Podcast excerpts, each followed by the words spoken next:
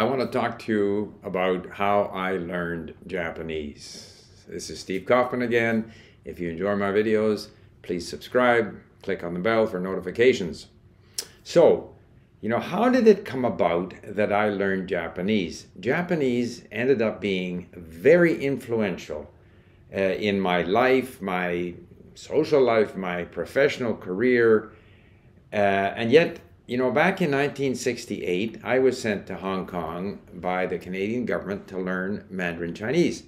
So, how, how did I end up with Japanese being such a dominant language in my life? So, I thought I would go over that and go over with you some of the sort of things that helped me learn Japanese. And more than any book or anything, as I sort of reflect back on it now, it was my attitude uh, and of course the amount of time that I was prepared to spend on learning Japanese.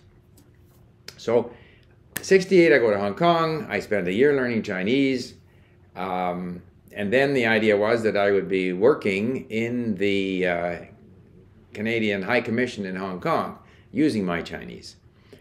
Unfortunately, there developed a sort of a, a conflict, a personality conflict, or whatever, with my immediate boss at the High Commission.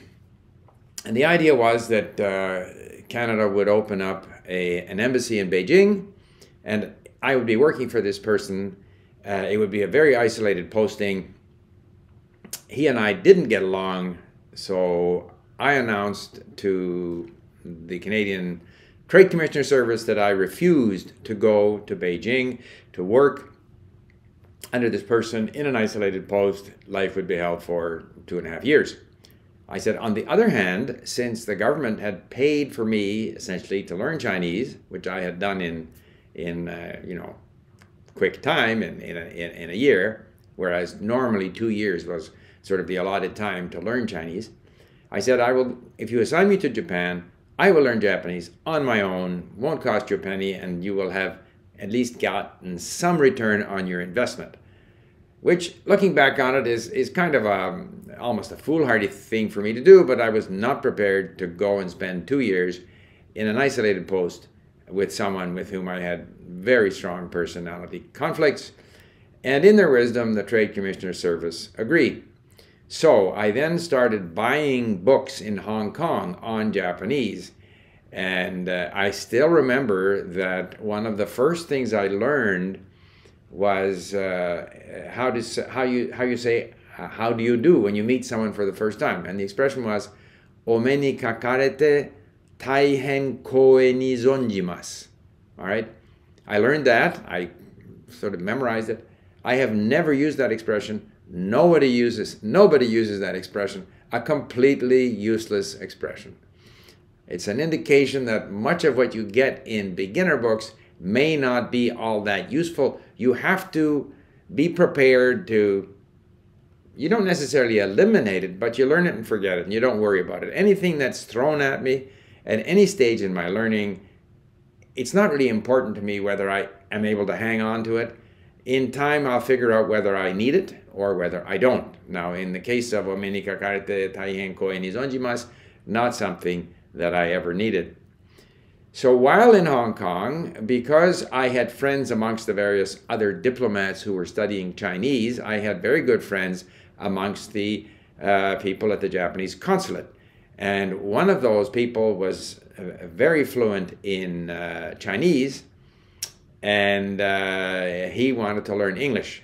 So we would meet for lunch twice a week at a very famous uh, dim sum place in Hong Kong, the uh, Luk Kok Hotel, and Tuesday we would speak English, and Thursday we would speak Japanese. I don't know what I was able to say. Whatever I was able to find in my book, I would trot it out. It wasn't much of a conversation, but it was part of starting to experience things Japanese. So then in, uh, I guess, January of 71, we moved to Japan and I went to a school right under the Tokyo Tower called the Nitoguri uh, Nihongo Gakko, Japanese school. Nitoguri sensei was a very charismatic man, and his message was kokoro to kokoro, heart to heart. And we would sit around in this classroom, five or six of us, and we would all try to mumble something in Japanese. And I did that for a month, and then I realized that this was largely a waste of my time. So I quit that, and I started doing a lot of reading. I, read a lot in, in this series by Naganuma, which I mentioned before, which is all hiragana, because since I had the characters from Chinese, I had to get used to the kana. And even though compared to Chinese characters, hiragana is easy to learn, there's only whatever it is, 50 symbols. Never underestimate how difficult it is to get used to a new writing system. Even though theoretically you know what the symbols represent, before your brain gets used to absorbing, you know, messages, information with that writing system takes a long, long time. So I read lots and I listened to lots and uh, continue to scour the bookstores for reading material wherever possible with cassette tapes. Much more difficult at that time to find such material, but whatever I could find, I consumed.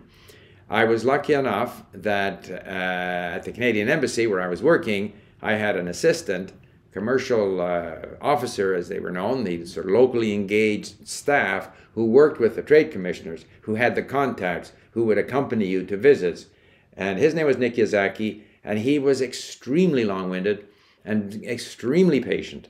And he would speak to me and he would say everything four or five times, and I would listen to him and I would imitate his the way he droned on and repeated things. But when you're learning a language, if you are lucky enough to have someone to talk to who is a, you know long of wind and repeats things, that's extremely helpful. And with Nick, we would go and visit, uh, you know, potential, uh, you know, contacts, people who wanted to buy uh, Canadian products. Uh, first two years I was promoting food products, and the second two years of the four years I was promoting forest products. And we would visit with Japanese contacts, and um, I would kind of hang in there. But uh, you know, and I try to say something, and I pretend that I understood it. And I think this was the other attitude that I had. It, it never bothered me that I, for the longest time, didn't understand 100 percent. I understand 30%, 40%, 50%, but I'd be in there nodding, part of the deal. After the meeting, I'd ask Nick, like, what exactly did they say? I Maybe I said something that was totally irrelevant. It, it never really bothered me. Uh, I was in a Japanese environment. I was being exposed to the language. I was picking up on things. And but it does take a long time. And I can remember that even after years of living in Japan, the only television programs that I could understand were baseball and sumo because there's you know the dialogue is relatively limited. Uh, you're seeing what's happening. So that was kind of what I would watch. It took me a long time before I could understand, you know, uh, drama, you know, soap operas or sword movies or slash movies or any of that stuff.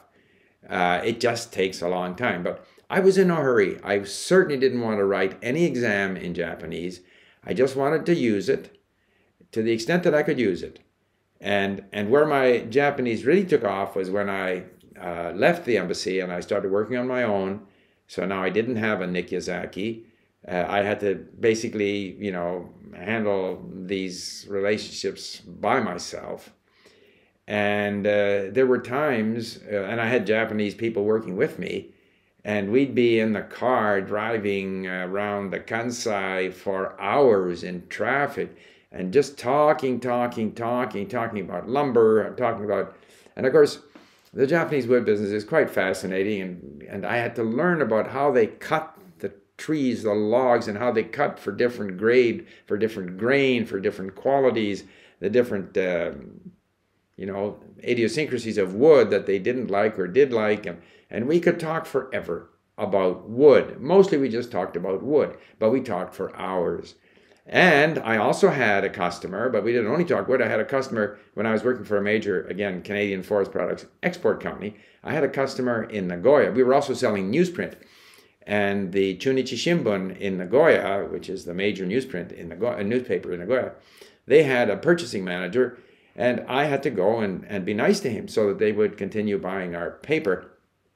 And I would go down there once a month and we would sit in a Japanese restaurant, sit on the floor and uh, consume a bottle of whiskey and discuss philosophy. So I had to be up on subjects related to philosophy. We didn't talk about the price of newsprint. We didn't talk about anything related to business. We talked about philosophy.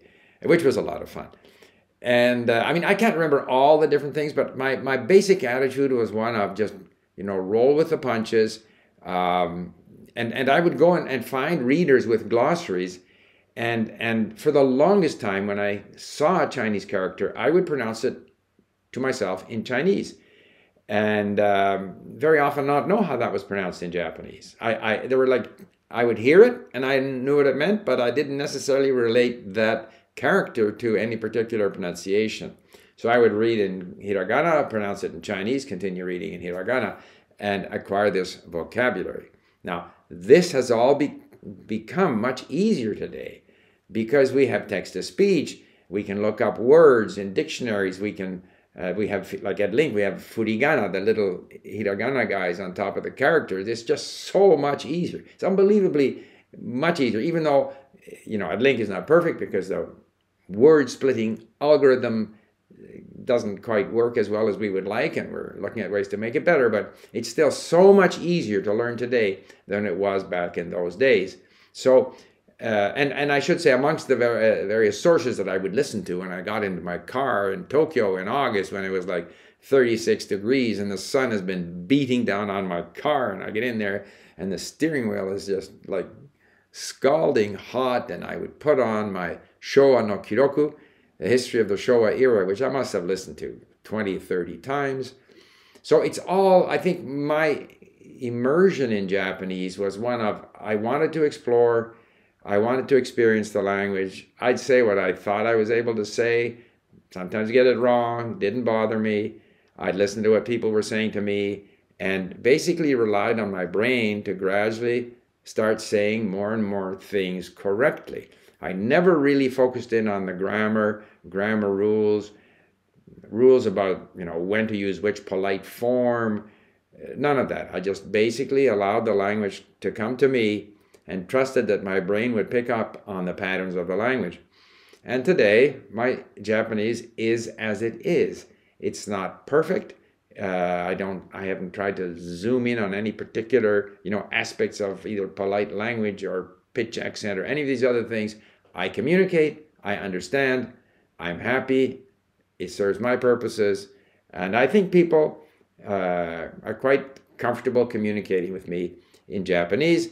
And you can watch two of my videos in Japanese here just to give you a bit of the flavor of my Japanese as it is right now. Which reminds me, I just wanted to say one more thing. Learning other languages and having an absence from Japanese has improved my Japanese. In other words, the fact of learning other languages, and particularly the 10 languages I've learned since the age of 60, including Russian, including, you know, Korean, Ukrainian, and now struggling with Arabic and Persian, all of that is good for the brain and actually improves my Japanese. Although, if I haven't spoken it for a while, I'm initially quite rusty, but then ultimately I become better. So, there you have it. Uh, a brief discussion of how I learned Japanese. I hope that's helpful.